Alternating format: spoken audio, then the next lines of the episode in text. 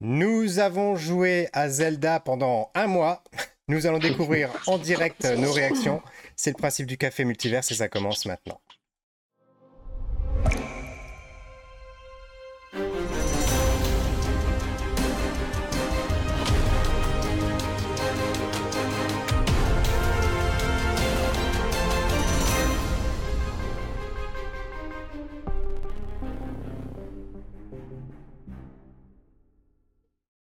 Bonjour et bienvenue dans ce 75e épisode du Café Multiverse où nous allons parler pour la première fois d'un jeu vidéo et pas que n'importe quel jeu vidéo puisqu'il s'agit de Zelda Tears of the Kingdom, le dernier opus de la saga Zelda sorti sur Nintendo Switch.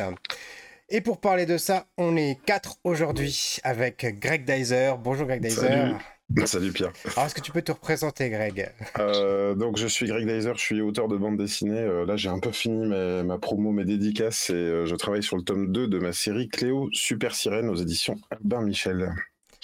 Et on a encore Elodie qui est avec nous pendant cette émission, Elodie qui avait déjà participé à notre émission consacrée à la série sur le Seigneur des Anneaux, qu'on vous invite d'ailleurs à aller regarder. Voilà, bonjour Elodie, tu peux te représenter rapidement s'il te plaît ?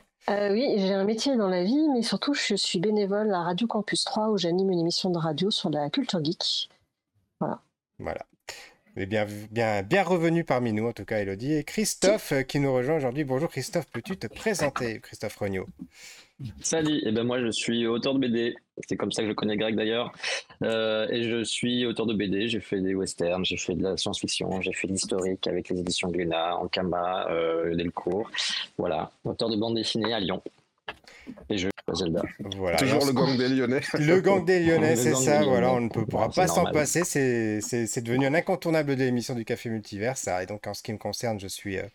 responsable de la communication numérique dans une collectivité territoriale et dans une autre aventure de ma vie, voilà, j'ai participé à l'organisation de festivals et de tournées de groupes japonais aussi dans toute l'Europe. Voilà. Et il y a déjà dans les commentaires Jack McGuffin qui nous dit bonjour Jack.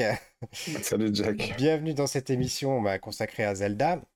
Alors, je rappelle d'habitude le principe de l'émission, c'est on regarde une série, un film, etc. et on essaie de pas spoiler. Là, ça va être un petit peu compliqué, Zelda, parce que déjà, il y a eu beaucoup de spoilers en un mois qui ont été mis. Je pense qu'on en parlera d'ailleurs. Mais on va quand même essayer de pas trop en dire. On va pas aller jusqu'à parler de la fin du jeu. D'ailleurs, a priori, aucun de nous ne l'a encore terminé. En revanche, on va partir du principe que voilà, vous connaissez Zelda, vous connaissez les grandes lignes de Zelda, vous connaissez... le principe du jeu et on va parler en tout cas des premières grandes quêtes qui sont à notre disposition. Voilà. Et avant de commencer, ma première question, c'est que je vais vous poser à tous et auquel je vais répondre, c'est quel est votre rapport à Zelda à chacun d'entre vous. Christophe, est-ce que tu peux commencer ? Quel est ton amour ou désamour de Zelda ? J'ai toujours joué à Zelda depuis ma tendre enfance. J'ai dû commencer avec celui sur Game Boy, dont j'oublie le nom à chaque fois, bien sûr, malheureusement. Link's Awakening. Link's Awakening, merci. Alors, il faudra m'excuser, j'ai une mémoire affreuse. C'est pas grave. Mais du coup, surtout pour les prénoms, les noms des fois qui changent un petit peu pour Zelda et qui se ressemblent. Le Zelda sur Super Nintendo. Link to the Past, bien sûr, et mon grand cœur était pour celui sur Nintendo 64 que j'avais acheté exprès la console pour, comme tous mes copains. Ocarina of Time, qui était monstrueux et que c'est un des rares jeux que j'ai fait et refait. J'ai dû le refaire peut-être 3 fois, en tout 4 fois, ce qui est très peu, mais c'est quand même déjà assez long. Voilà, et je suis inconditionnel de Zelda, j'ai fait ceux sur Game Boy Advance. J'ai pas fait Twilight Princess, malheureusement, j'ai pas eu le temps, c'était pas à l'époque. Mais tout le reste, c'est fait. Et toi, Elodie moi, j'ai commencé sur la NES avec le premier Zelda, mais j'étais toute petite, donc du coup, c'était compliqué. Je ne l'ai jamais fini. Mais ensuite, il y a eu Link to the Past sur la Super Nintendo, qui était mon premier jeu que j'ai fait de bout en bout. Et Ocarina of Time, pareil, j'ai dû le faire 3-4 fois, c'était super. Et après, en fait, j'ai acheté les consoles suivantes uniquement pour jouer à Zelda. Enfin, j'ai joué à d'autres jeux, mais c'était surtout pour Zelda. Et toi, Greg ? Pour moi, c'est la licence légendaire. J'ai plein d'histoires autour de Zelda. Le premier Zelda que j'ai fait, c'était Zelda sur NES. Et il y avait déjà une aura spéciale autour du jeu parce que autour de moi, j'allais jouer chez des copains et eux, ils voulaient sortir jouer au foot. Et en fait, moi, je voulais jouer à leur NES parce que quand j'ai débarqué en France, tout le monde en avait, j'en avais pas. Et du coup, des fois, je suis resté tout seul à jouer à Zelda, à faire des game over et tout, à être super frustré. C'est dur, hein, le premier Zelda. Ouais, et il y avait, dites-vous qu'il y avait, il y en avait qui n'avaient pas. En fait, pourquoi ils étaient sortis jouer au foot, c'est parce qu'ils auraient aimé tous jouer à la console, mais il y en avait, ils étaient interdits d'y jouer parce qu'ils avaient effacé la sauvegarde de leur père. Et du coup, le père, il a dit maintenant la NES, elle est à moi et vous y touchez plus. Et autre anecdote comme ça, moi j'ai fait tous les Zelda. J'ai pas fini Zelda 2 parce que j'ai trouvé trop dur et à chaque fois que j'y retouche sur même sur la console virtuelle Nintendo, je m'arrête au bout d'un moment parce que je trouve ça trop dur. Rappelle-toi Pierre, je sais pas si tu te rappelles que quand tu vas me parler de la Nintendo 64 et de Ocarina of Time. T'es venu me voir à Strasbourg et le jour de la sortie, on est arpenté ensemble tous les magasins de Strasbourg. Il y en avait c'était impossible d'en trouver un, le Zelda Ocarina of Time. Et en fait, on a fini par bon an mal an aller dans un jouet club. Je me rappelle dans une galerie commerçante. Et puis je suis rentré, j'ai fait de toute façon vous n'en avez pas. Elle m'a dit quoi ? Bah je dis Zelda Ocarina of Time. Si, il nous en reste deux. Voilà. Et donc en fait souvent, je trouve que pour moi la quête elle démarre là, c'est-à-dire le moment où t'essayes de te procurer le jeu. Mon épouse là, on a commandé pour moi et pour mon père aussi parce que mon père fait tous les Zelda et je le salue d'ailleurs. C'est une des émissions qu'il va regarder. Parce que d'habitude c'est pas trop son sujet et même pour tout vous dire voilà moi j'ai acheté la Switch un peu en retard et quand la Switch a débarqué et qu'il y avait le premier Zelda vraiment j'ai eu un remords, je l'ai pas acheté Day One comme tout le monde et puis comme tous ceux qui étaient intéressés et je me rappellerai toujours parce que le dimanche j'ai regardé ma femme, j'ai dit mais qu'est-ce que je suis devenu, qu'est-ce que j'ai fait, pourquoi je l'ai pas acheté et en fait on l'a trouvé dans un magasin ouvert le dimanche matin, voilà tout ça pour dire ça. Alors, mon rapport à Zelda, alors déjà, avant de répondre directement à la question, je réagis à ce que tu viens de dire à l'instant sur la quête première, c'est de trouver le jeu. Alors, effectivement, c'est vrai qu'on a eu un petit peu de mal à le trouver Day One, et j'ai même dire encore plus de mal à le trouver Day 2, parce qu'en fait, ce qui s'est passé, c'est que moi, j'ai des garçons qui sont grands maintenant, voilà, le plus jeune a 12 ans, le plus vieux va avoir 18 ans. Et ce qui s'est passé, c'est qu'au début, on s'était dit, on va jouer de façon alternée à Zelda, et puis, mais ça marche pas, c'est pas possible, parce que forcément, on a les mêmes horaires de jeu. Donc, quand ils rentrent de l'école, moi, je rentre du boulot, donc c'était compliqué. Donc, finalement, j'ai craqué, j'en ai acheté un deuxième pour moi, pour pouvoir jouer. Voilà, donc, chacun de son côté. Moi, mon rapport à Zelda, et c'est marrant, Elodie, que tu dis ça par rapport au fait que c'est le premier jeu que tu as terminé, parce que je pense que c'est pareil pour moi. Ça doit être, Link to the Past, ça doit être le premier jeu que j'ai fini, parce qu'à l'époque, voilà, je vous parle d'un temps que les moins de 20 ans peuvent pas connaître, mais les jeux vidéo étaient beaucoup plus durs qu'aujourd'hui.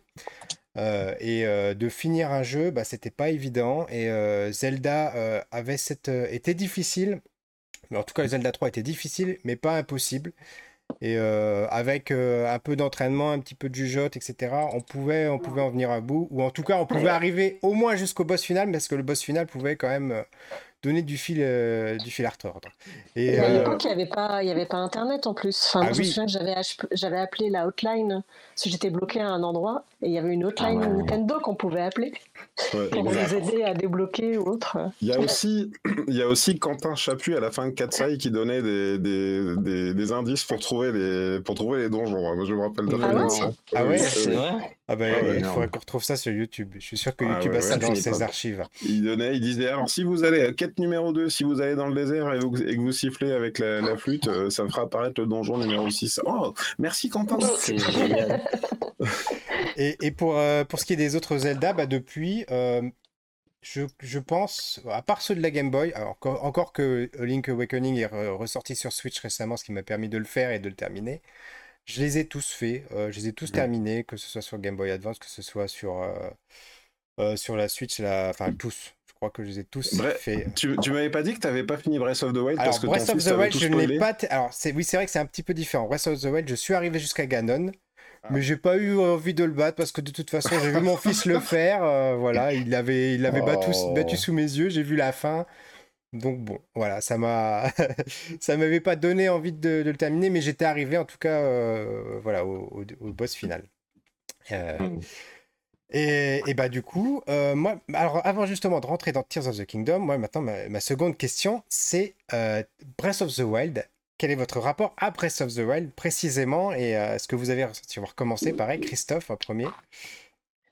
Breath of the Wild. Alors j'ai pas acheté la Switch directement à sa sortie, j'ai dû attendre peut-être 2 ans après, je laissais traîner. Et puis sauf que Breath of the Wild me faisait beaucoup d'œil parce que forcément je savais que c'était un must. Et étant moi-même fervent défenseur de Zelda, et du coup le problème c'est que j'étais très occupé dans ma life, donc du coup j'ai attendu. Et puis je l'ai acheté en été 2018 peut-être, je crois, 19, je sais plus. 2019. Et j'ai passé un été complet à jouer à ça. J'ai fait que ça pendant un été complet. J'ai acheté Breath of the Wild, c'était ma bonne victoire d'avoir bien bossé et j'ai fait que ça. Mais pendant 1 mois, j'ai fait que ça quoi. Je n'ai pas, j'ai passé vraiment beaucoup de temps. Et j'alternais entre les tours de vélo à la campagne en étant chez mes parents et retourner dans mon canapé jouer à ça. C'était merveilleux en fait. Je vivais moi-même Breath of the Wild au quotidien. C'était génial. Et tu l'as terminé ? Meilleur. Et je l'ai terminé. Ouais, j'ai terminé. J'avais récupéré une petite application sur iPad qui me permettait d'avoir toutes les noix Korogu et les machins parce que franchement pour les trouver c'est galère, mais j'avais très envie de tout trouver et de débloquer un maximum de choses dont les sacoches pour pouvoir mettre les arbres et tout ça. Et ouais, j'ai passé je sais pas, alors je vais peut-être pas dire 300 heures mais comme tout le monde un nombre incalculable d'heures à faire ça et à me balader dans un monde magnifique quoi. Le sentiment de liberté à de dingue, tout jeu parfait pour moi, que je savais que ça allait être, mais je ne m'attendais pas autant, et c'est ça qui est surprenant, quoi. Tu ne te rends pas compte à quel point. Et toi, Elodie ? Ah ouais, c'est cool. J'ai acheté la Switch quand il est sorti, parce que je ne l'avais pas acheté avant, mais dès qu'il est sorti, voilà, c'était pour y jouer. Le problème, c'est qu'on est 2 à la maison à y jouer. Donc, c'était voilà, un peu chacun son tour. Et par contre, je crois que c'est arrivé à un moment où je devais être en recherche d'emploi. Donc, je travaillais, mais pas à temps complet. Donc, du coup, j'ai dû passer des nuits entières à jouer, parce que justement, je n'avais pas besoin de me lever le lendemain pour bosser. Donc, malgré tout, le jeu, il m'a duré longtemps aussi. Hein. J'y jouais plusieurs mois et je l'ai fini. Voilà, pas à 100%, je pense, mais je l'ai fini. Mais c'était ce monde encore plus grand que les autres. En fait, ce qui est bien, c'est que de chaque Zelda, il y a vraiment une vraie évolution entre chacun. Je me souviens encore quand il est sorti sur la Wii, où les premiers temps, j'ai joué debout avec la Wiimote dans la main, comme si j'avais une épée. Bon, très vite, je me suis assise sur mon canapé, mais à chaque fois, il y avait plein de petites nouveautés comme ça, et des mondes de plus en plus ouverts, des mondes de plus en plus grands, et ils arrivent quand même toujours à trouver un petit truc en plus, quoi.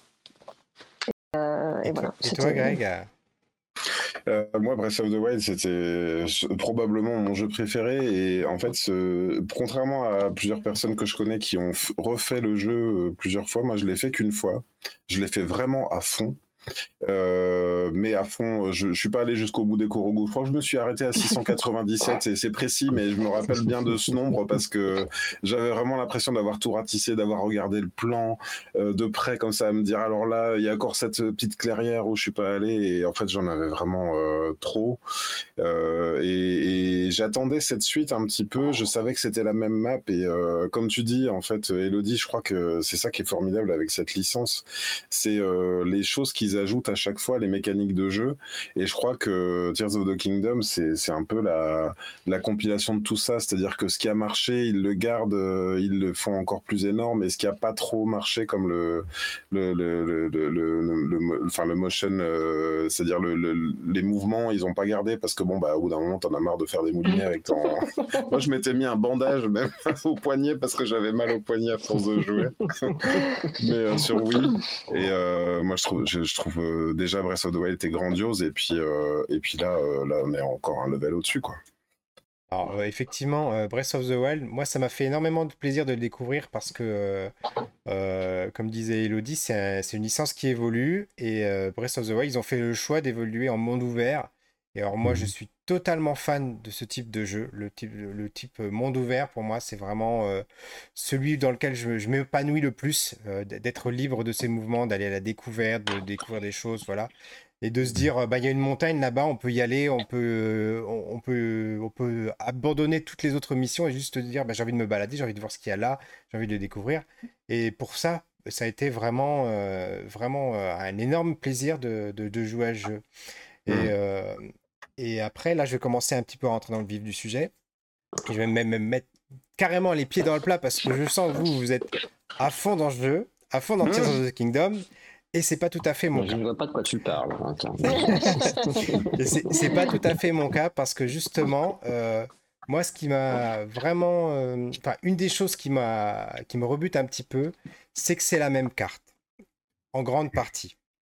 Et là où j'ai trouvé que dans Breath of the Wild, il y avait un sentiment de découverte, de surprise, où on retrouvait des éléments des autres Zelda. D'ailleurs, on retrouvait l'église, on retrouvait des fontaines, enfin, on retrouvait des éléments qui venaient d'autres jeux. On se disait, ah, c'est cet endroit-là. Et à chaque fois, il y avait une découverte, un plaisir de découverte. Là, finalement, il n'y était plus. Et du coup, tu te baladais dans un monde qui ressemble tellement à celui que tu connais déjà, que finalement, tu n'avais plus ces mêmes degrés de surprise. Et après, là, je vais déjà rentrer dans les détails. Je sens que vous êtes en train de bouillir pour me sauter à la gorge. Et je vais même aller plus loin. J'ai trouvé, et c'est un reproche que j'ai lu assez souvent, et je voulais me dire si vous êtes d'accord avec ça, j'ai trouvé souvent vide. J'ai souvent trouvé que, en fait, ce qui servait à aller d'un point à un autre, c'était du vide, c'était du remplissage, et qu'on s'ennuyait. On s'ennuyait d'aller à un point à un autre, et c'était presque une excuse. Le monde ouvert, il servait plus à grand-chose. Autant dans le premier, c'était le monde apocalyptique, où ça s'expliquait, où il y avait beaucoup de vide, mais c'était au service du scénario, finalement. Et là, on se retrouve avec encore beaucoup de vide. Bon, d'accord, on comprend qu'ils vont reconstruire le monde, etc. Mais... j'ai trouvé que tous les éléments qui étaient mis à notre disposition, et ça j'en parlerai un petit peu plus tard dans l'émission, je pense, ils nous aidaient pas forcément à combler ces vides. Qui veut répondre? Là, je vois que j'aime tout le monde et Christophe qui lève le doigt. J'ai pris la main directement. J'ai pris l'aggro. Moi, je trouve que tu as raison sur ce point, c'est plus vide, mais ils ont pensé le jeu totalement de manière différente. Ça m'a fait l'effet de revenir dans une ville que je connaissais. Et donc, du coup, il y avait une forme en moins de liberté. Mais ça amène un pan de nostalgie que j'ai trouvé vraiment agréable, de me dire, en fait, je connaissais ça avant. Ah, ils ont changé le truc. Ah, ça a un peu évolué. Ils ont changé telle petite chose, déplacé 2-3 cailloux ou même remanié certains trucs. Il y a un côté univers remodelé. Il y a quand même une grosse surprise à un moment donné en jeu où tu te rends compte qu'en fait, le monde est beaucoup plus vaste que ce qu'on imaginait. Dès là, par le fait d'avoir des espèces d'îles flottantes au-dessus du ciel, il y a trois levels de territoire à explorer. Un qu'on connaît et deux qu'on ne connaît pas, en fait. Donc la liberté, moi, je ne suis pas d'accord. J'en ai vraiment ressenti vraiment le côté découverte. J'étais encore bien dedans, quoi. C'est une autre façon d'aborder le monde de base, avec un peu de nostalgie, un peu de redécouverte différente. Par contre, le côté vide, je comprends totalement, mais je pense que les échelles de déplacement n'ont plus rien à voir par rapport à Breath of the Wild. Et ils ont réussi à... Enfin, moi, dès que j'ai récupéré le paravoile dans Tears of the Kingdom, j'ai fait « Ah yes, me revoilà là-dedans ». Et j'ai fait « Ah ouais, mais sauf qu'en fait, c'est 2 fois plus grand, c'est 2 fois pire, ça va aller de plus en plus vite, de plus en plus d'ampleur, quoi. ». Donc moi, j'ai trouvé que c'était pas forcément vide, en fait. Beaucoup de choses à faire, en fait. J'ai pas ressenti du tout le sentiment de vide. Au contraire, déjà, j'ai ressenti le sentiment de... Alors, je peux pas partir 10 minutes sans qu'ils fassent tous n'importe quoi. Du genre, ah, on a égaré les noix Korogu. J'ai fait dire, au secours. Moi, ça fait longtemps que je les aurais tous fait cramer, là. Et d'ailleurs, c'est pour ça que je me venge un petit peu et petit teasing pour la fin de l'émission, mais je vous proposerai une petite compilation de passages de mon jeu. Encore une fois, je disais, je l'ai fait qu'une fois, moi, le précédent Breath of the Wild, et je suis très attaché à l'histoire que j'ai vécue, c'est-à-dire le monde ouvert et les chemins de traverse que j'ai pris, c'est-à-dire de quel endroit je suis allé, et là justement je l'ai pas vécu comme toi, le sentiment de vide, d'une part parce que cette fois-ci je me disais les monts géminés, je suis arrivé par l'autre côté cette fois-ci. Je suis pas passé par le chemin de la dernière fois, donc je redécouvre un petit peu certains endroits à rebours. Le fait de redécouvrir par exemple le plateau du Prélude, alors que tu t'avais commencé par là dans le premier, là tu le redécouvres aussi. Comme tu dis, Christophe, il y a de la nostalgie, mais il y a aussi une autre perspective pour moi complètement. Et en plus, pas du tout le sentiment de vide, parce que j'ai l'impression que je peux jamais prendre un cheval ou quoi que ce soit, ou une charrette, parce que en fait, dès que je monte sur quelque chose, il y a quelqu'un qui me dit « Ah, excusez-moi, j'ai un problème, venez m'aider ». J'ai l'impression qu'il y en a partout et je le vis pas du tout comme du remplissage. Limite, je trouve ça dommage que tu le ressentes comme ça, Pierre, parce que moi, c'est pas l'expérience que j'en retire. Et toi, Elodie ? Alors au début oui, mais en fait très vite effectivement ils ont quand même mis des choses pour pallier à ça, ou en tout cas ils ont essayé, puisque effectivement il y a le ciel, mais il y a aussi les souterrains. Moi j'avoue que les souterrains ça a été juste incroyable, et j'osais pas y aller au début parce que c'est vraiment l'inconnu, et on n'ose pas trop y aller dans la pénombre, on se dit oh non c'est plus tard ça. Ah non, puis quand on tombe sur un truc vraiment pas cool qu'on s'y attendait vraiment pas, après, au fur et à mesure du jeu on l'apprivoise et puis on finit par y aller, et puis effectivement il y a quand même plein de petits trucs nouveaux et des choses aussi qui mettent en tension, parce que je pense pas que c'est trop du spoil, mais il y a en tout cas un truc très vilain qui se balade des fois dans le monde, qui essaye de vous attraper. On en dira pas plus, mais oui. Ce truc là, la première fois qu'on tombe dessus, c'est un peu parce que autant les linelles on avait un peu l'habitude, et finalement c'était pas forcément le truc plus dangereux, parce que pareil on tombe sur des trucs, on fait qu'est-ce que c'est que ce nouveau monstre là, qu'est-ce que c'est que ce truc, et le avec game over, il est craint dans ce jeu, ça fait longtemps qu'on n'a pas vu ça, je crois. Pardon, excuse-moi, je t'ai coupé. Oui et du coup il y a quand même pas mal de choses nouvelles qui ont été mises, et puis moi j'ai un petit peu oublié la carte en fait du précédent, et je la redécouvre, et il y a des fois où je me dis ah tiens, cet endroit là où est-ce qu'il était déjà, et j'y suis pas encore allée, je suis sûre qu'il y a un Korogu à cet endroit là donc je trouve qu'ils ont quand même réussi à rajouter un petit peu de piment, même si on connaît déjà le monde. Et moi par contre j'ai voulu voir aucune vidéo, donc je ne savais pas à quoi m'attendre, et j'avoue que quand j'ai commencé le jeu j'étais un peu déçue de retrouver la même carte, parce que je pensais qu'on allait avoir un nouveau monde, et pas du tout. Mais au final non, ça va, c'est plaisant. Alors, la preuve, c'est qu'on le disait tous, on passe beaucoup plus de temps à se balader finalement qu'à vraiment faire les quêtes principales. Donc, tout à fait. Il y a Anne-Claire qui nous dit dans les commentaires que Gaël lui dit « Les profondeurs, c'est trop bien et nouveau ». Voilà, c'est un peu ce que, ce que disait... Et elle disait au contraire, il est sur 3 dimensions maintenant, c'est énorme. Voilà, sur trois niveaux. Il y a un autre système donc, de jeu, c'est surtout la grosse nouveauté du jeu, c'est qu'on peut construire à peu près tout et n'importe quoi. Voilà, on en voit passer des vidéos tout le temps sur tous les réseaux. Voilà, vous pouvez pas y échapper si vous passez un petit peu de temps sur les réseaux sociaux. Et pourtant, j'essaye d'y échapper et des fois, je vois quand même des trucs. Ouais. Et effectivement, il y a un mec qui a fait un multiplicateur d'œufs à l'infini. Parce que normalement, quand on tape des poules, ça fait des œufs. Donc, il a fait une machine qui tape les poules et il y a plein d'œufs qui sortent. Enfin bref, voilà, c'est fou. Voilà, c'est complètement laissé, on va dire, à l'imagination des joueurs. Ça rejoint ce que tu disais, Pierre, tout à l'heure. C'est-à-dire que tu disais que c'était le monde ouvert, et en vérité, c'est pas que le monde ouvert, parce que des mondes ouverts, on en a vu plein, où tu fais une action et par exemple, elle est scriptée, mais là, il y a vraiment une physique du jeu. C'est-à-dire que la gravité compte, le feu compte, la glace compte, l'eau compte aussi. Et donc, déjà dans le premier, le fait que tu puisses utiliser le magnétisme sur des choses et pas sur d'autres, ça avait ses règles du jeu. Et là aussi ils en inventent des nouvelles, c'est-à-dire que moi c'est avant tout c'est pas tellement la map, parce que j'ai cru, moi la première réaction que j'ai eue, je me suis dit si on recolle les bombes, le magnétisme, l'énergie cinétique et tout, là j'aurais été frustré, et en fait dès l'introduction du jeu il te donne d'autres pouvoirs, et tu te dis on n'est pas dans le même jeu, la physique est la même, les mécaniques sont différentes.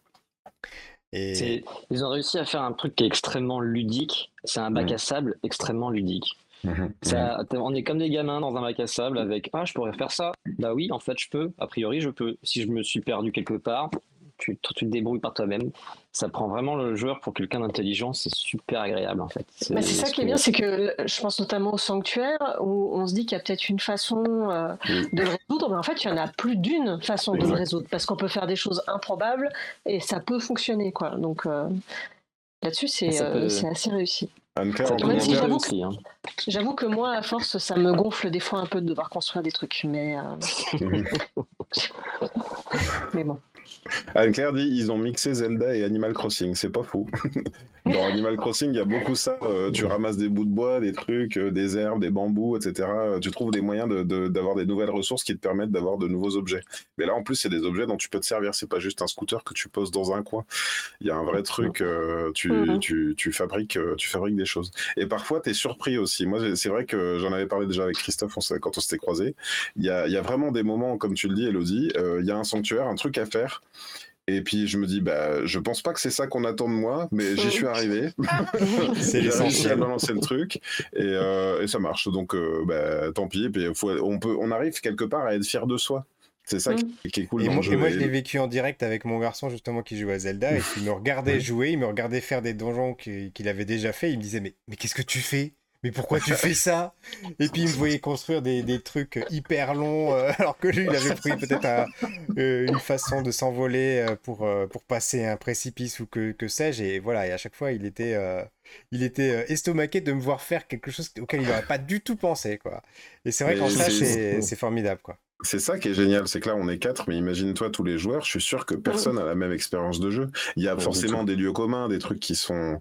Mais vraiment, il y a des moments, enfin, j'ai vraiment pensé, je me suis dit, est-ce que là, le fait que je fasse tomber tous les stalactites, que je fasse un grand bâton avec pour attraper le coffre derrière la grille, est-ce que c'est de ça qu'il fallait faire ou pas ? Tant pis, ça marche. On va faire un grand pont. C'est ça, j'ai pas envie de nager. Moi, il y a vraiment des moments où je me suis dit, j'ai pas envie de nager, je vais couper tous les arbres, je vais faire un pont, Et en fait, tu remarques qu'il y avait une petite plateforme où tu pouvais juste monter en haut et descendre plus bas. Et tu fais, j'aurais perdu du temps, mais c'est pas grave. Exact. Parce que c'est pareil, mais au début, on oublie là, ce pouvoir de traverser des endroits qui sont très pratiques. C'est un pouvoir très important. Ouais. C'est ça. Alors, en revanche, et je remets à nouveau les pieds dans le plat. Christophe, il est dépité. Non, c'est bien, c'est très bien, c'est l'idée. J'avoue que au début, quand j'ai vu les premières vidéos du jeu avant d'y avoir joué, je me suis dit c'est quoi ce pouvoir, machin. Et quand j'ai joué, j'ai eu la même réaction qu'on vient d'avoir là. J'ai trouvé ça super. J'étais vraiment enthousiaste de pouvoir fabriquer plein de trucs. Mais et ça rejoint en fait le premier point que j'ai évoqué en première partie. Pour moi, c'est un pouvoir qui s'auto-gâche par rapport à sa propre mécanique. C'est-à-dire qu'en fait, on a plein de choses dans son inventaire, mais on n'ose pas les utiliser parce qu'il se casse, il s'abîme, au bout d'un moment, il s'arrête, il disparaît. Enfin, je sais pas, je vais trouver tous les mots pour expliquer ce qui se passe, mais ils ont une durée de vie limitée. Pas tous, hein. Il y en a certains, il suffit de les réactiver ou d'attendre un petit peu le moment, mais voilà.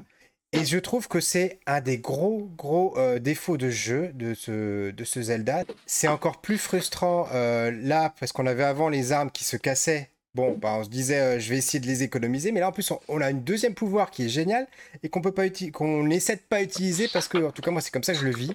Je suis hyper frustré, sans arrêt. J'aimerais construire des choses tout le temps. Et je me dis, je vais pas le faire parce que si ça se trouve, je vais en avoir besoin plus tard pour un boss, pour passer un donjon, pour quelque chose. Et du coup, je me balade à pied parce que j'aime pas trop forcément faire du cheval dans Zelda. Et je me balade à pied. Alors, j'entends rien. J'entends juste une petite musique de fond et puis le Zelda Link qui fait ta ta ta ta ta ta, qui marche. J'entends ces bruits de pas pendant des heures et j'ai l'impression qu'il se passe rien, que je traverse des vides, que j'ai un potentiel énorme que je vois d'ailleurs, qu'on me met sous les yeux sur les réseaux sociaux, sur TikTok, sur tout ça. On me dit vous pouvez faire des robots géants, vous pouvez faire des vaisseaux, vous pouvez faire tout ce que vous voulez. Non, moi je suis même pas foutu de faire une petite charrette parce que j'ai peur que mon moteur il se casse, quoi. Et je suis frustré. Et moi c'est vraiment pour moi le gros défaut du jeu, c'est-à-dire qu'on ne puisse pas réutiliser ces choses-là à l'infini. Alors, je suis pas complètement d'accord avec toi, et je vais te dire pourquoi. C'est que je ne sais pas si vous avez fait le DLC de Breath of the Wild. Dans le DLC, en fait, on avait 4 nouveaux donjons qui faisaient, enfin 4 nouvelles séries de sanctuaires qui nous permettaient de rebattre les boss, des boss un peu plus forts, et qui nous permettaient de débloquer un dernier donjon nouveau. Et à la fin de celui-là, on gagnait un truc. On gagnait une moto. Une moto, la moto que Link enfourche dans Mario Kart avec une tête de cheval. Pour moi, la vraie frustration, elle était là. Parce qu'une fois que tu avais ça, et que tu roulais à cette moto, et que tu roulais sur les montagnes, et que tu te servais des montagnes comme tremplin, et que tu avais traversé toute la carte en 10 minutes... il n'y avait plus rien à faire. Tu avais fait le tour du jeu, tu vois. Et là, je trouve que cette mécanique, comme celle de casser des armes, en fait, et d'ailleurs, ils l'ont fait avec l'épée légendaire, le fait qu'elle soit pas, qu'elle soit destructible remet sans arrêt du challenge. Et par exemple, moi, hier, j'ai fait un énorme combat auquel je ne m'attendais pas du tout. J'étais plutôt bien équipé, plutôt bien stuff. Quand je me suis retrouvé à la fin avec toutes mes armes détruites quasiment, plus de potions, plus de plats à manger, je me suis dit, bah, les cartes sont rebattues. C'est-à-dire que je ne suis pas revenu à la sauvegarde d'avant parce que c'était intéressant ce que j'avais ramassé à la suite de ce combat. Mais ils ont quand même inventé une mécanique de jeu qui fait que, même si tu as la plus grosse épée légendaire de toute la vie, bah ça ne dure pas. Voilà. Alors, quelqu'un veut... côté polystyrène des choses. Ouais. Moi, c'est pareil. En fait, ça me met en contradiction avec ma collectionnite de jeux de gamer. C'est-à-dire que moi, j'aime bien collectionner des trucs, puis que ça reste dans un coin, et puis que ça bouge plus, puis j'ai tout amassé. Et le fait que ça se casse, bah ouais, je suis là genre, ah bah non, j'ai pas envie de me servir de ma plus belle épée, et de l'épée que j'ai récupérée et tout, avec, après avoir passé beaucoup de temps à la chercher, ou alors d'avoir battu un gros monstre qui me la donne, je suis là genre, bah ouais, mais si je m'en sers, elle va casser.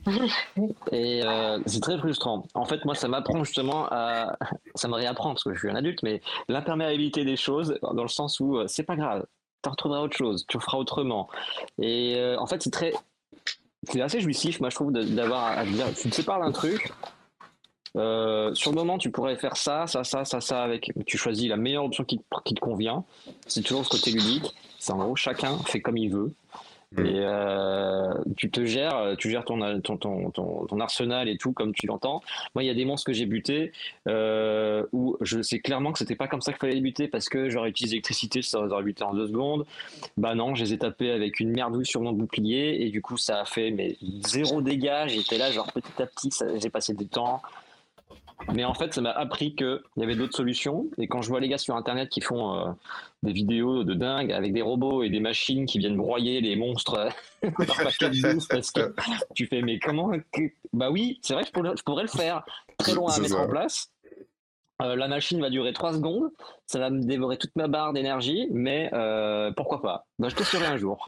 j'ai vu une vidéo géniale d'une personne, une joueuse qui disait « Attendez, mais on peut faire ça dans le jeu ? Moi, je me balade avec mon épée, avec une pierre au bout, j'ai l'impression d'être à l'âge de pierre et que les gars ont évolué au dernier level possible. » quoi. Alors, on a Jack McGuffin dans les commentaires qui nous dit « C'est pour s'obliger à rester créatif, je suis d'accord. » Alors, moi, je voudrais aborder un point, je sais, qui est très polémique, et je sens que Jack, il va sauter sur son siège en m'entendant. C'est le fait que c'est un jeu, comme vous le dites, bah, finalement, qu'on peut aborder tous différemment, mais on se retrouve tous avec cette même frustration. Il faut du temps. Et quand on est un quarantenaire ou plus, le cœur assez grand. Voilà. Est-ce qu'on a le temps de jouer à Zelda ? Est-ce que vraiment on va avoir le temps ? Est-ce que nous, qui sommes des fans, on va quand même tenir le coup sur la durée, sur la longueur ?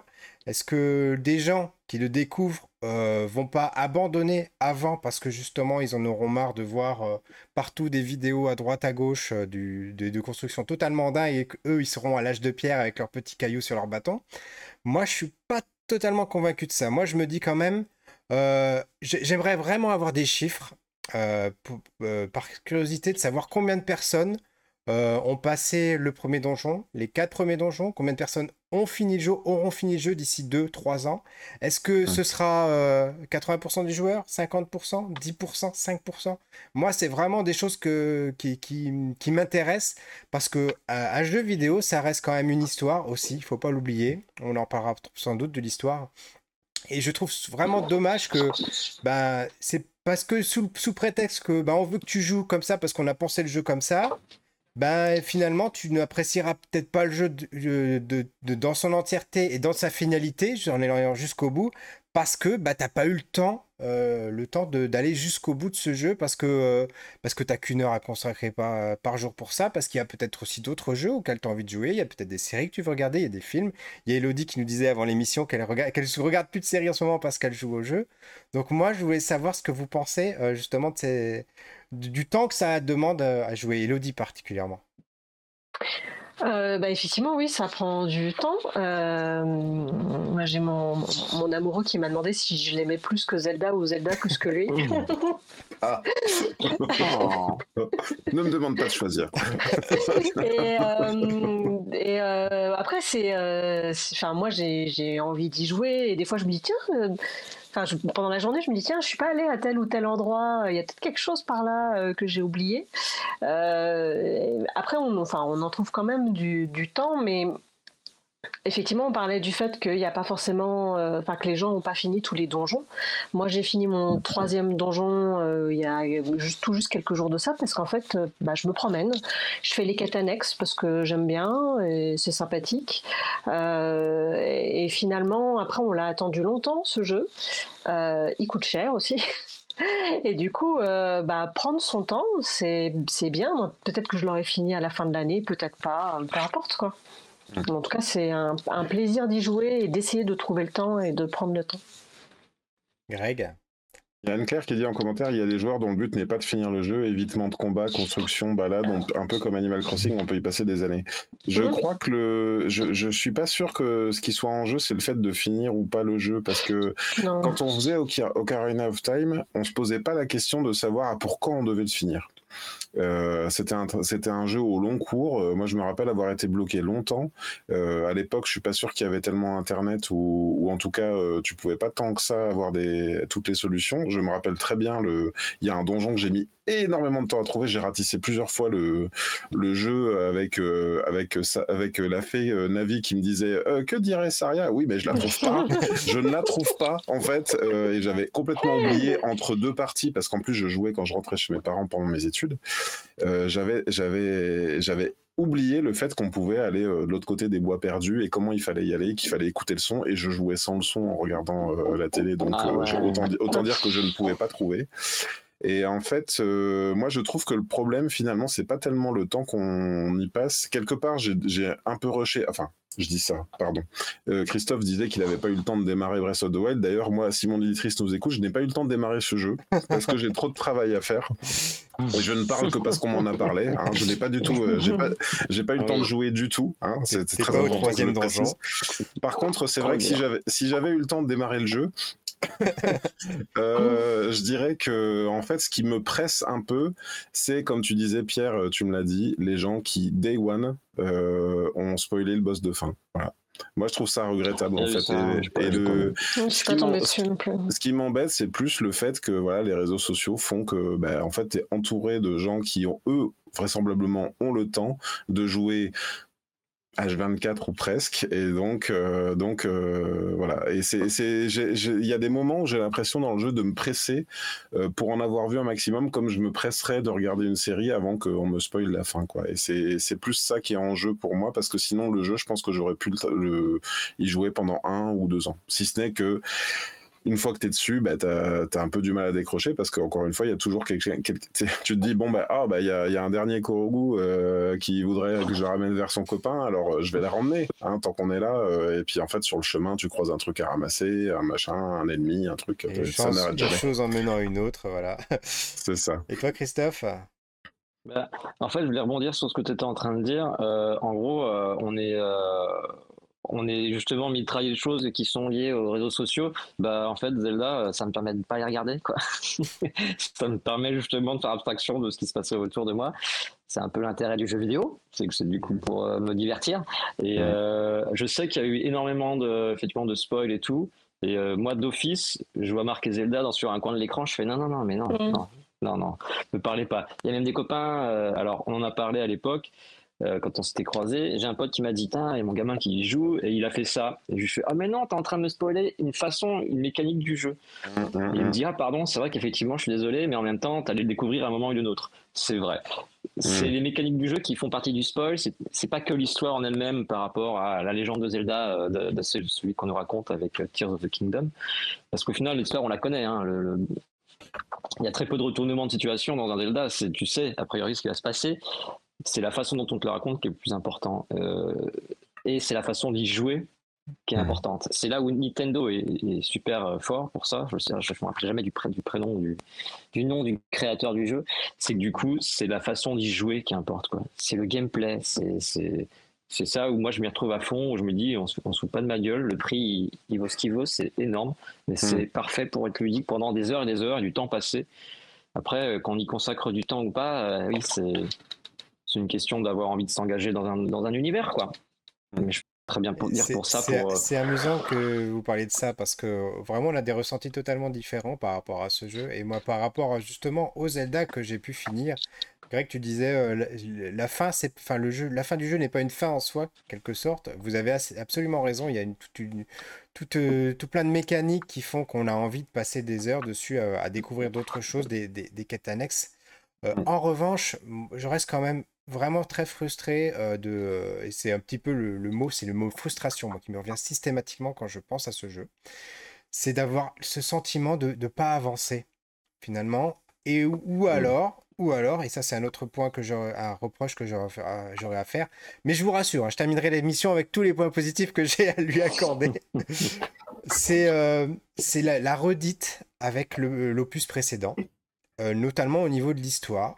Parce qu'on se retrouve encore, on doit aller dans 4 points clés de la carte où on retrouve 4 tribus clés et on retrouve des personnages qui sont pour le coup, je trouve, un cran en dessous de ceux de l'épisode d'avant, parce que dans l'épisode d'avant, on avait quand même des gens, des personnages d'une certaine stature. Là, c'est, je suis désolé du mot, c'est des petits gamins énervants, quoi, et qu'on retrouve. Et moi, j'ai vraiment l'impression plutôt de jouer à Breath of the Wild 1.5, genre bah écoutez, ça c'est le vrai jeu qu'on voulait vous proposer à la base, qu'on n'a pas pu faire. Voilà comment on l'avait imaginé, c'est ce jeu-là. Et j'ai cette frustration-là. Et je terminerai juste sur un truc de l'histoire. Il y a un truc qui m'agace non mais voilà, j'en terminerai avec tous les trucs qui m'agacent parce que j'aurais tout dit de toute façon. Et je vous laisserai la main. C'est le fait qu'on a sauvé le monde. Qu'on revient, donc là, on a un problème. Zelda s'est fait kidnapper. Il y a des choses qui sont apparues dans le ciel. Et il n'y en a pas un qui est foutu de te dire, bah tiens, prends l'armure, allez, va sauver le monde. Non, il faut qu'il te la vende. Ça coûte une blinde. Moi, j'ai pas réussi à acheter autre chose qu'un vulgaire chapeau de pompier là pour traverser un volcan. Et je trouve ça frustrant. Et je le redis à nouveau, c'est un jeu hyper frustrant. J'ai l'impression de passer. J'ai passé 40 heures. J'ai acheté une tenue, quoi. Une tenue avec mes malheureux 2000 rubis et je casse toutes mes armes et j'ai la répression de ne pas avancer, de toujours revenir en arrière, et d'investir du temps. Et qu'est-ce que j'ai fait ? Eh ben, je vous avoue que depuis Final Fantasy XVI que j'ai commencé la semaine dernière, je n'ai pas retouché à Zelda. Ah ouais, mais ça, c'est la concurrence, c'est dur et rude avec un Final Fantasy XVI en face que j'ai très envie de faire aussi pour plein de raisons de... Et juste avant que tu reprennes la main, Christophe, il y a Jack McGuffin qui nous dit dans le chat, c'est une critique du capitalisme dans l'urgence climatique, mais c'est totalement ça. Vas-y, ça reprend la question du temps, hein. Il dit aussi, il n'y a pas de barre d'expérience, certes, mais déjà dans Breath of the Wild, l'expérience, c'est nous qui l'avons, c'est surtout le stuff qui évolue. Après, j'ai l'impression que les monstres qu'on croise, malgré tout, dans le jeu, ils évoluent aussi. Hein. Oui. Fur et à mesure justement du nombre de cœurs, du nombre de donjons, parce qu'il y en a certains, les moblins là je crois, où ils étaient faciles à battre, puis d'un coup pouf, il y en a un là qui a popé avec son espèce de corne pompon là, qui est un peu plus costaud que les autres, ouais c'est ça, et du coup j'ai l'impression que malgré tout, même s'il n'y a pas de barre d'expérience, même les armes qu'on récupère, elles sont un peu plus fortes qu'au début. Oui, c'est un mécanisme d'expérience caché. Enfin, ouais. Ils ont découvert ça, en fait. C'est que plus tu tues un type de monstre, plus ce type de monstre va évoluer, en fait, et va être difficile à battre. Et inversement, tu auras des meilleures armes dans les coffres. C'est pour ça que moi, j'ai toujours des armes pourries. Je ne me bats pas, j'évite le combat. Ah, bah oui. Bah voilà. Bah oui, mais alors du coup t'as pas vraiment joué.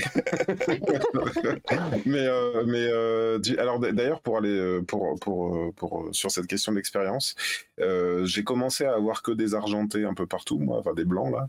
Et en fait, il y a un moment donné où j'étais assailli par un groupe de moblines, de bocobines blancs.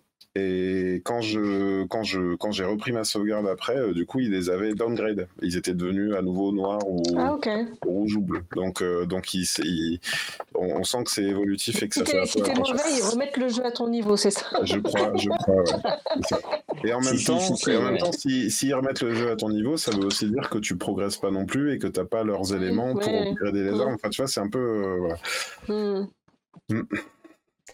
Donc là, je vous ai complètement cassé là dans. Il exige que tu sois, que tu passes. Oui, vas-y. Je disais en fait, ils exigent que tu prennes le temps de faire les choses. Je pense que le gameplay est fait de telle manière que si tu places pas toutes les briques qu'on te demande d'assembler, que tu constitues ton arsenal, que tu butes certains mobs, etc., que tu chopes des éléments et tout. Pas dans l'ordre, mais au moins dans certaines quantités, ça te garde un certain level, et le level en fait il est masqué, c'est toute la magie de ce jeu, c'est que on te dit pas en fait si t'évolues ou pas vraiment, si t'es proche ou pas de la fin et tout, tu le découvres quoi. Donc, moi c'est ça que j'aime bien. Oui, et puis c'est surtout que c'est pas écrit sur la tête du monstre que tu vas affronter, moi je suis niveau 68, il est niveau 67, je peux le prendre. Il y a un côté, nous on fait aussi les Xenoblade Chronicles, on a fait le 1, 2 et on était en plein milieu du 3 quand Zelda est sorti. On a un peu laissé de côté le Xenoblade Chronicles 3 et pour plein de raisons en fait. Moi j'ai presque du mal à rejouer à des jeux qui te disent là il y a une barrière donc tu peux pas avancer. Oui mais je saute plus haut que la barrière donc comment ça se passe? Mur invisible? Il y avait pas de mur invisible et même il y avait ça dans les précédents Zelda, le côté c'était ça semblait être un monde ouvert, mais c'était très linéaire. Alors ici, t'as un rocher qui te bloque, il te faudrait les bombes. Ici, t'as une barrière, il te faudrait le cheval pour sauter au-dessus. Et là, c'est pas le cas du tout, en fait. Si tu prends le chemin de traverse qui va bien, et c'est ce qui permet à des pro-gamers de finir le jeu en 10 minutes après, parce qu'ils vont direct au boss, et puis ils ramassent juste les 2-3 stuff qu'il leur faut pour être bien armés. Moi j'aime ça, j'aime le côté je le fais pas, je suis du genre à faire tout à 100% pour être sûr d'être le plus stuff possible, mais je sais qu'on peut le faire et ça c'est cool. Mais après c'est bien fichu. Excuse-moi, ouais, vas-y. Non vas-y. Non je disais c'est bien fichu quand même parce que effectivement Pierre, tu disais que t'avais pas assez d'argent pour acheter ce qu'il fallait pour aller à tel endroit ou quoi. Bah oui, mais parce que justement, faut que t'explores, faut que t'ailles combattre des monstres, que t'ailles dans des grottes, que t'ailles, parce que sinon, t'as pas ce qu'il faut et tu peux pas acheter la combinaison qui va bien pour aller là où il fait froid ou là où il fait trop chaud. Et d'ailleurs, le jeu, quelque part, il te dirige d'ailleurs vers les zones où tu dois aller, même vers les donjons où tu dois aller. Il y a toujours quelqu'un au moins qui te dit « Ah, mais tu devrais aller à cet endroit-là pour choper tel truc. » Et effectivement, pouf, d'un seul coup, tu vas découvrir qu'ils ont un problème et qu'il faut aller les aider. Enfin, Après, ça reste un Zelda, parce que tu disais les différents donjons comme dans Breath of the Wild, mais finalement, tous les Zelda, c'est pareil. On a toujours les mêmes donjons, le donjon de l'eau, le donjon du désert. Oui, c'est ça. 4 éléments. 1, 2, 3. 4, oui, ça, c'est vrai. 4. Oui, pardon. Il y en a 3 des donjons. Il y en a 4, pardon. Oui, pardon, il y en a 4. Alors en commentaire, il y a Gaël qui dit Zelda c'est vachement mieux qu'un Final Fantasy. On n'est jamais bloqué dans Tears of the Kingdom ou Breath of the Wild où on peut aller faire autre chose si on n'y arrive pas. Et c'est vrai que c'est. Non, je sais plus ce que je voulais dire. allez-y. Alors justement, moi je vais rebondir là-dessus. Est-ce qu'on peut faire autre chose? Bah en fait, moi c'est la question que je me pose, parce que, et je terminerai là-dessus, vraiment il faut que j'arrête d'être aussi négatif. C'est-à-dire que moi je suis vraiment mauvais dans ce jeu. Je suis incapable de sortir d'une esquive. Hein, moi les monstres ils me tapent dessus et je suis mort. Voilà, donc c'est pour ça que j'évite, et c'est pour ça que je ne progresse pas, et c'est pour ça que j'ai autant de difficultés à avancer. Donc c'est pour ça que... Vas-y, Christophe. J'ai une anecdote par rapport justement à la difficulté du jeu. J'ai un bon ami, ce sont ses enfants, je pense que son petit doit avoir 8 ans, dans ce style je crois. Et je suis passé les voir, et il était en train de jouer à Zelda. Et lui, il n'a pas du tout la même façon de jouer que moi. C'est-à-dire qu'en fait, il va juste buter les linelles. Et il les défonce en...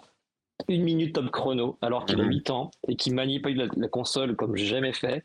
Je sais que c'est une question de génération et de connexion neuronale entre la main et tout, mais incroyable. Et alors, moi, où je galère encore à beaucoup, alors que j'ai joué à Breath of the Wild pour buter des linelles, c'est donc les mobs les plus importants ou les plus gros du jeu, à peu près, qui sont très très durs à battre, les gros monstres. Lui, il les défonce, mais très facilement. Il esquive tout, facile, tout le temps, tout bien. Et il a 3 cœurs. Ouais. Et moi j'en ai 10. Voilà. En fait, après, je pense que c'est aussi une question de... Il y a plusieurs jeux en fait, dans le jeu. C'est que tu peux te dire ok, ça sera juste un jeu de fight pour si je kiffe ça. D'autres qui feront de la découverte pure. Ça mélange un peu tout. Si tu veux aller au bout de l'histoire, et bah, du coup t'es obligé de tout faire un petit peu. Et sinon, si tu veux t'arrêter à juste découvrir et faire des Lego, parce que c'est aussi le principe de ce jeu, c'est de faire des Lego, bah tu peux. Mais la difficulté, moi je suis d'accord avec toi, hein, je suis incapable de buter certains monstres. C'est souvent que je peste en mode ah mais j'ai tout ce fait, qu'est-ce qui se passe, pourquoi on a rien le temps de faire, la caméra est des fois un peu alambiquée et je suis un peu des fois en colère contre la caméra qui fait un peu ce qu'elle veut et... Bah il y a des monstres qui vont vraiment dans tous les sens, donc t'es obligé de les suivre avec la caméra, je fais ouais ça va vite. Et des fois tu zoomes sans faire exprès. Ouais, voilà, je suis peut-être trop vieux pour ces conneries maintenant. Bah oui, parce qu'en fait, écoute, il faut faire ça, il faut esquiver, il faut leur envoyer le bon truc pendant que tu les prends en photo et pendant que tu te fabriques un engin. C'est-à-dire que c'est une mécanique qui est totalement différente des autres jeux. On peut pas comparer, par exemple, on parlait tout à l'heure d'Animal Crossing, mais Animal Crossing, ça n'a pas de fin. Il n'y a pas de fin à ce jeu-là, on ne peut pas le terminer. On peut accumuler, on peut changer. La fin, c'est l'ennui. Voilà, c'est ça. Et alors que dans les jeux en général, ce qui se passe, c'est que à force de passer du temps dessus, tu es récompensé, soit parce que tu gagnes en expérience, soit que tu gagnes en argent, soit tu gagnes en stuff, soit tu gagnes en plein de choses. Alors que Zelda, et c'est ce que je disais, c'est tu reviens toujours. J'ai l'impression de revenir en arrière, d'être à zéro, et ça me rappelle. Je crois que ma pire expérience vidéoludique, c'était Final Fantasy XI, qui est un MMORPG, où quand tu mourais, tu perdais de l'expérience. C'est-à-dire que si tu étais niveau 11, enfin tu venais de passer niveau 11, tu te faisais tuer, tu retombais niveau 10. Donc le truc le plus horrible sur Terre. Peut mieux faire. Voilà. Bon, mais on va quand même parler d'une chose positive, c'est la direction artistique du jeu, qui est quand même toujours aussi sublime. Greg, tu voulais dire 2 mots là-dessus, je crois. Oui, alors c'est vrai que les premières blagues que tu m'as fait, toi tu m'as envoyé des commentaires en disant il est bien ce nouveau jeu sur PlayStation 3 et je dis oh t'exagères où j'ai dit oh t'exagères, enfin je dis pas quand même pas, et tu me dis oh PlayStation 2 t'es dur. Et moi je trouve en fait que c'est ils arrivent toujours à pousser à l'extrême une console qui quand même n'a pas des capacités folles, et ils le font par de la DA intelligente. Et quand tu vois tout ce par quoi est passé Zelda, hein, c'est-à-dire le moment un peu cartoon, et puis ils reviennent un peu à du truc un peu plus réaliste sur Twilight Princess, et puis après ils prennent les mêmes traits, les mêmes volumes en fait dans le suivant, j'ai oublié le nom pardon, qui est sorti sur Wii. Skyward Sword, tout en apportant une couleur un petit peu plus, on va dire, dessin animé, cel shading comme ça. Et puis là, moi, je trouve que c'est la quintessence de ce qu'ils peuvent faire. Et le jeu est magnifique. Moi, je me prends des moments comme ça, juste contempler, à regarder. On a cet appareil photo. Bah, des fois, je prends des photos pour le plaisir, alors que c'est vraiment pas le genre de truc qui me passionne dans un jeu habituellement. Et voilà, moi vraiment je kiffe. Et en plus, vous parliez de la caméra tout à l'heure, c'est vrai que moi, le fait qu'on dirige la caméra tout seul, je trouve que c'est pas donné, on va dire, aux débutants. Souvent, quand je regarde mon fils ou ma femme jouer à des jeux, je leur dis, mais tourne ta caméra, ça m'agace. Pourquoi tu fonces vers le mur, en fait? Pourquoi tu fonces vers nous? On voit pas où tu vas. Et en fait, voilà, moi, j'aime ce côté. Effectivement, il y a des fois où t'es là, je tourne la caméra autour de moi juste pour regarder ce qui se passe autour, voir si je loupe des trucs. Et carrément, tu réalises un petit peu ton film, quoi, hein, pendant que tu joues. Et Elodie, toi aussi, tu sors l'appareil photo souvent dans le jeu ou pas? C'est arrivé une ou deux fois. J'ai eu une belle photo avec un dragon et un soleil couchant en haut d'une colline. Mais il y a des moments, moi, qui m'ont émue dans le jeu. Il y a des choses qui sont très belles. Quand j'ai récupéré l'épée de légende, je m'attendais pas à ça. Mmh. Et c'était assez fou, quoi. Je ne dis rien. Oh, mais il y a une épée de légende dans Zelda depuis toujours, donc. Toujours. Oui, mais on ne sait pas là justement parce qu'on. Voilà. Elle est détruite au début. Alors, on se doute à quel endroit on peut peut-être la récupérer et on se rend compte qu'elle a un endroit qu'on n'aurait pas imaginé. Mmh. Et il y a des cinématiques, des choses qui sont très belles et très émouvantes et même parce qu'on récupère aussi des souvenirs avec des vidéos là. Et c'est très beau aussi. Enfin, moi, j'ai vraiment apprécié ça aussi. Mm-hmm. Christophe, une belle direction artistique. Ouais. Il y a une belle direction artistique qui se rapproche de ce que fait Ghibli un petit peu. Ça se ressent dans les visages et dans les décors. Il y a une volonté de faire quelque chose de très coloré. Moi, j'ai trouvé que les effets spéciaux type eau, type lumière sur les cristaux et tout ça. C'était non, ils sont bien faits. Après, c'est clair que la console, elle crache un peu ses tripes en termes de graphisme. Mais moi, quand je l'ai acheté, je savais que j'allais acheter un Zelda. Je m'en foutais littéralement que ça soit un Zelda réaliste avec des choses que je peux voir sur d'autres jeux aujourd'hui qui sont ultra réalistes. Je m'en fiche, mais complètement. Ce jeu, c'est un bon jeu de gameplay avec un univers qui se tienne. Et là, honnêtement, l'univers qu'ils ont créé. Il y a quelques designs que moi j'aime pas, mais c'est des goûts qui sont personnels. Je suis pas très. Ça me plaît pas trop la vision qu'ils ont de l'histoire ancienne de ce royaume de Hyrule qu'ils ont mis en image. J'aime pas trop, mais c'est pas grave. C'est leur façon de voir les choses. C'est une proposition, et la proposition, faut la respecter. Elle est trop belle, quoi. Tout reste, tout se tient, quoi. Il y a ça, et j'ajouterais même que sur ce que tu dis là, j'ai un copain, Malo, que je salue, qui m'a dit moi je supporte pas les engins, voilà, tout ce qu'ils ont créé là comme ça, j'avais pas envie d'arriver dans un Zelda et de rouler en 4x4. Il dit ça pour caricaturer. Eh ben, je crois que au bout de toutes ces années de Zelda, 30 ans, 35 ans, je sais plus, en fait, ils sont arrivés aux Zelda qu'ils avaient prévus au départ. Parce que quand tu regardes les making-of, les vidéos, les premières interviews de Shigeru Miyamoto, en fait, c'est ça, Shigeru, non, j'espère que je me gourre pas de nom. En fait, c'était l'idée qu'ils avaient dès le départ, quoi. Un truc avec des engins, de la technologie et tout. Il y avait déjà un peu les gardiens, hein, ils ont réussi pour moi à créer un univers cohérent avec à la fois effectivement des créatures qui sont à l'âge de pierre et puis d'autres trucs un peu plus techno mais qui sont qui marchent, je trouve. Et oui, c'est ça. Jack McGuffin nous dit aussi en commentaire qu'il a trouvé qu'il y avait un côté très Ghibli dans le DA, comme tu disais, Christophe. Le seul défaut, et il y en a pas mal qui l'ont souligné, c'est le fait que ce qui s'est passé dans Breath of the Wild, on n'entend pas du tout parler. Il n'y a plus de machine qui traîne, il n'y a plus rien. Oui.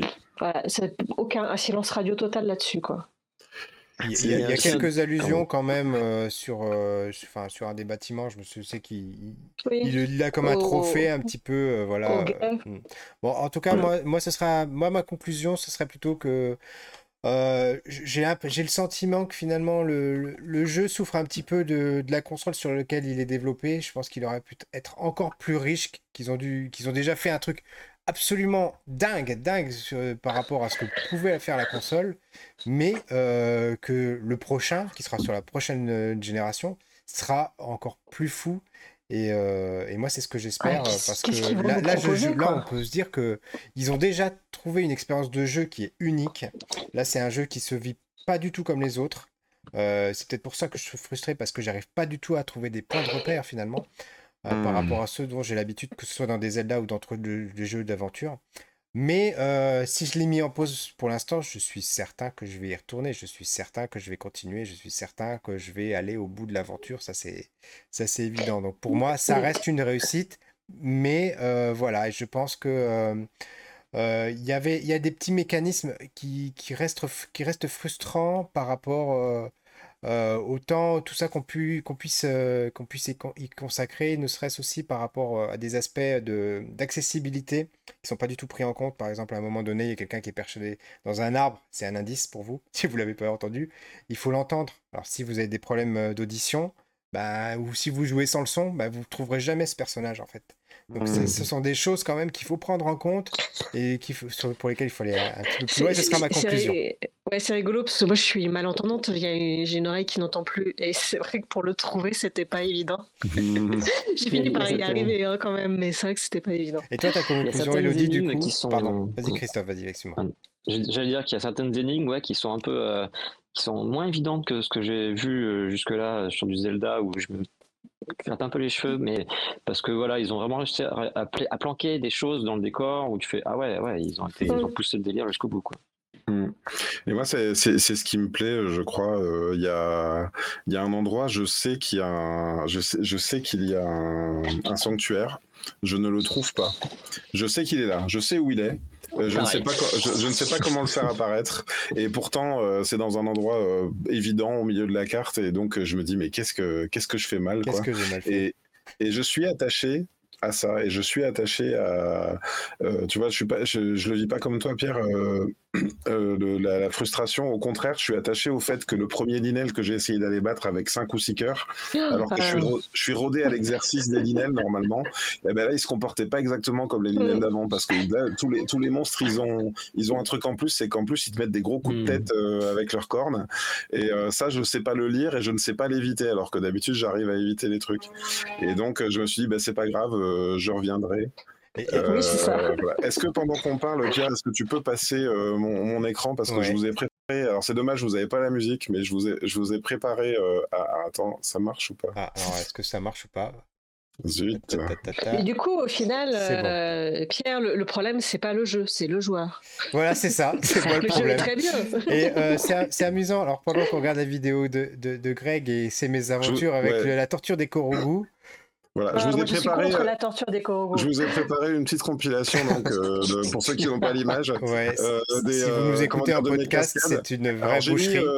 Je publierai sur YouTube, je pense. J'ai mis en musique avec une musique qui rappelle un petit peu Jackass, voilà. Très bon. Et je me dis peut-être, tu vois, une piste comme ça, le fait qu'il y ait quelques personnages comme ça, donc les Korogu, donc tu peux pas les, comment dire. Tu peux les manipuler, ceux qui ont un gros sac à dos. Je dis peut-être que la prochaine étape, ce serait de pouvoir interagir avec tous les PNJ, pourquoi pas, quitte à les jeter à la flotte. Celui avec son panneau, là. Celui-là, on peut le torturer si vous voulez, mais pas les Korogu. Je vous montre un Korogu où j'avais l'idée de l'attacher à un bouclier pour qu'il glisse sur la pente, et le bouclier était métallique, donc le Korogu se faisait foudroyer en boucle. Voilà. Et alors Greg, c'est marrant parce que en introduction de l'émission, tu nous parlais de ton père. Je me souviens qu'à l'époque, tu m'expliquais que ton père, quand il jouait, il avait un petit carnet à côté de lui, et qu'il notait tout. Pour se souvenir de qui a dit quoi, où était situé tout. Et là, je me dis que finalement, ce Zelda-là, il est fait à 100% pour des personnes comme ton père qui jouent de cette façon-là, qui notent. Là, il faut que j'y retourne. Là, il faut parce qu'il y a des trucs, des fois, qui sont pas des missions. Moi, je suis tombée sur un truc où, en fait, c'est pas une mission, mais il y a un gros indice pour trouver quelque chose. Et du coup, faut le noter, parce que sinon là, pour le coup, tu ne le sais pas. Je vois la partie et des trucs que je fais, mais j'ai pas fait ça encore. Et des trucs que je comprends pas où c'est, je sais pas où c'est, je les ai pas trouvés. Figurez-vous que, donc, pour parler un petit peu de mon père, il a fait tous les Zelda dans sa vie. Il a terminé tous les Zelda plusieurs fois. À chaque fois qu'ils sont ressortis en console virtuelle, moi je les lui ai rachetés pour qu'il puisse les faire. Mon père a fait, sauf erreur, il corrigera dans les commentaires de la vidéo YouTube, il a fait 19 fois à 100% Breath of the Wild. Donc il est à la retraite. Il le connaît par cœur, sauf que il le connaît pas par cœur parce qu'il le retient pas. Il fait des cahiers en fait. Il fait des cahiers avec des bibles, vous savez, des trucs qu'on peut acheter, des guides officiels. Bah lui, il les fait tout seul avec son petit. Il achète des cahiers à carreaux et puis il refait la map et tout.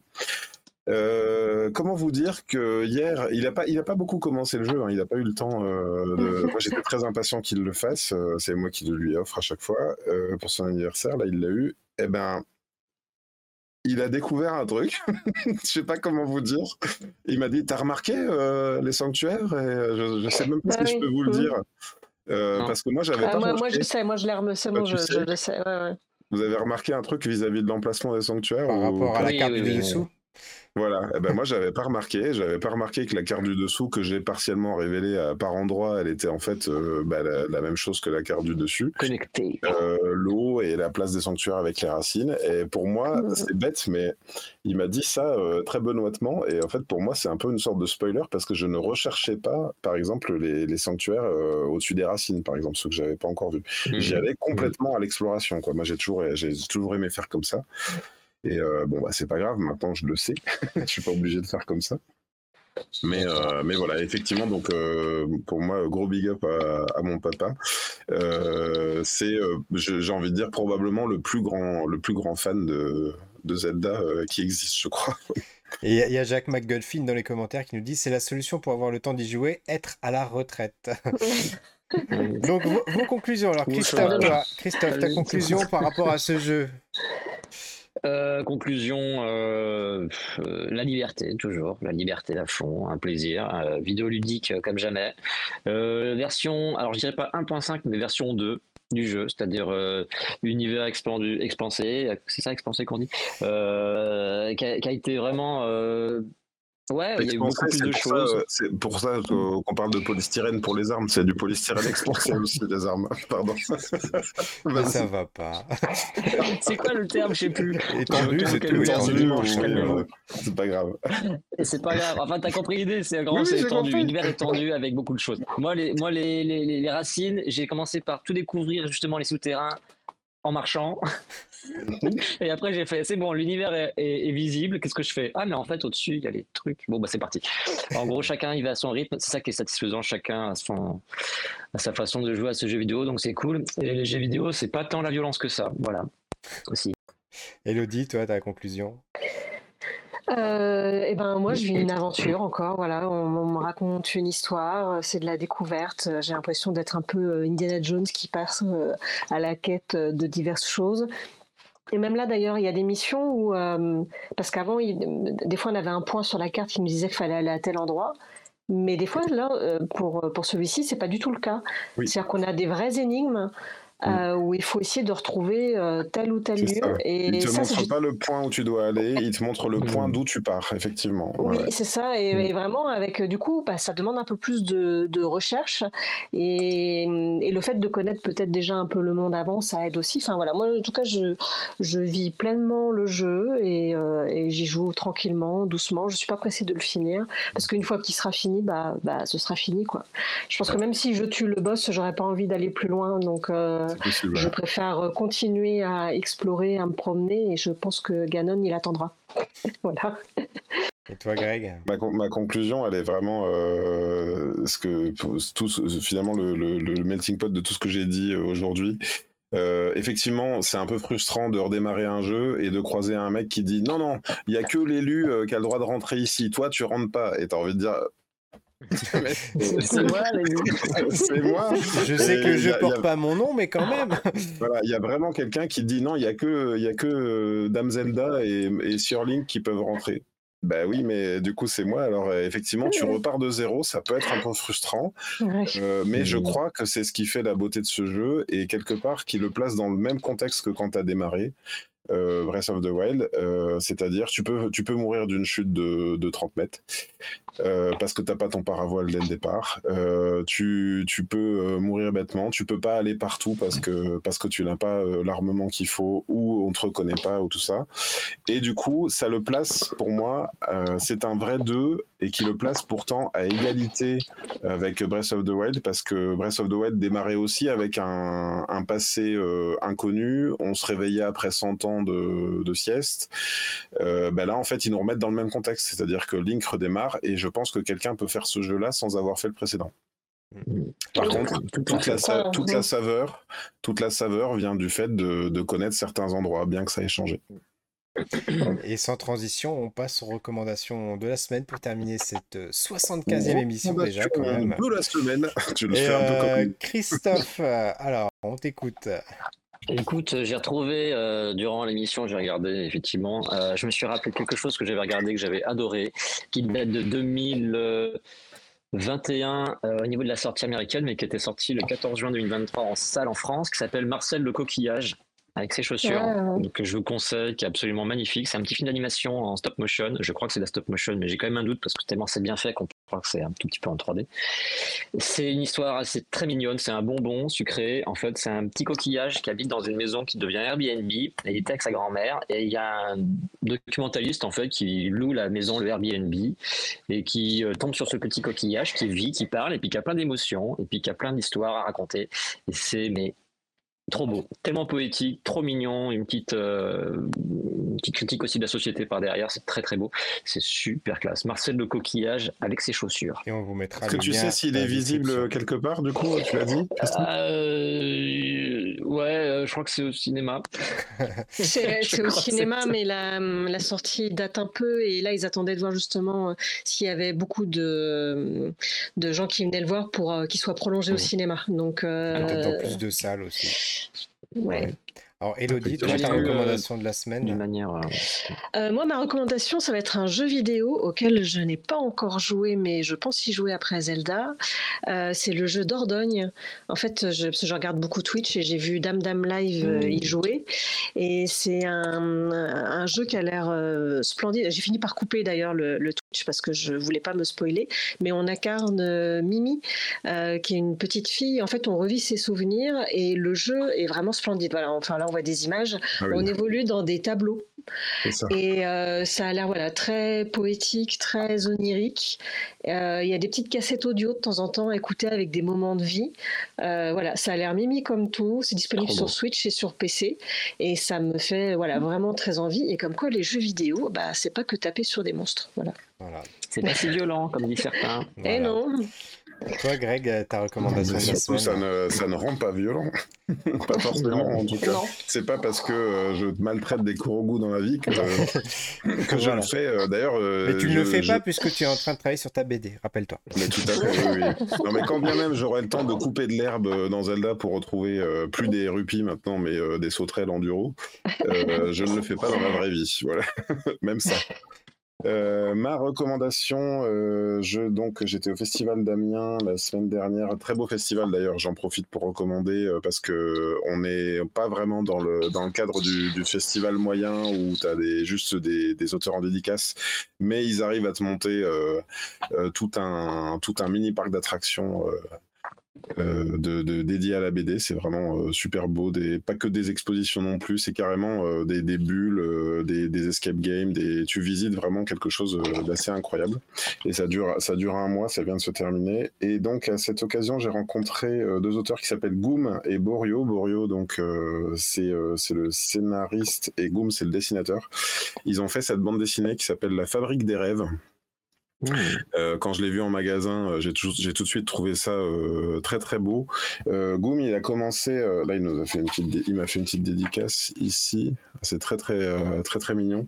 Et Goum, il a travaillé sur les adaptations en BD des films d'Illumination. Et il a fait aussi les Lapins Crétins, et en fait il a ce style très très coloré, très joli, avec l'histoire d'un garçon qui est atteint de narcolepsie. Et qui se retrouve à un moment donné à se rendre compte qu'il arrive à s'échapper dans ses rêves et à aller voir l'usine, la fabrique des rêves. Voilà. Et donc il est recherché comme comme un intrus, quoi, voilà. Et c'est j'ai envie de dire c'est beau comme du film d'animation, et c'est intelligent comme un Pixar, quoi, comme un bon Pixar. Ouais. Voilà, la fabrique des rêves. On mettra tout ça dans la description de la vidéo ou du podcast, comme d'habitude, voilà.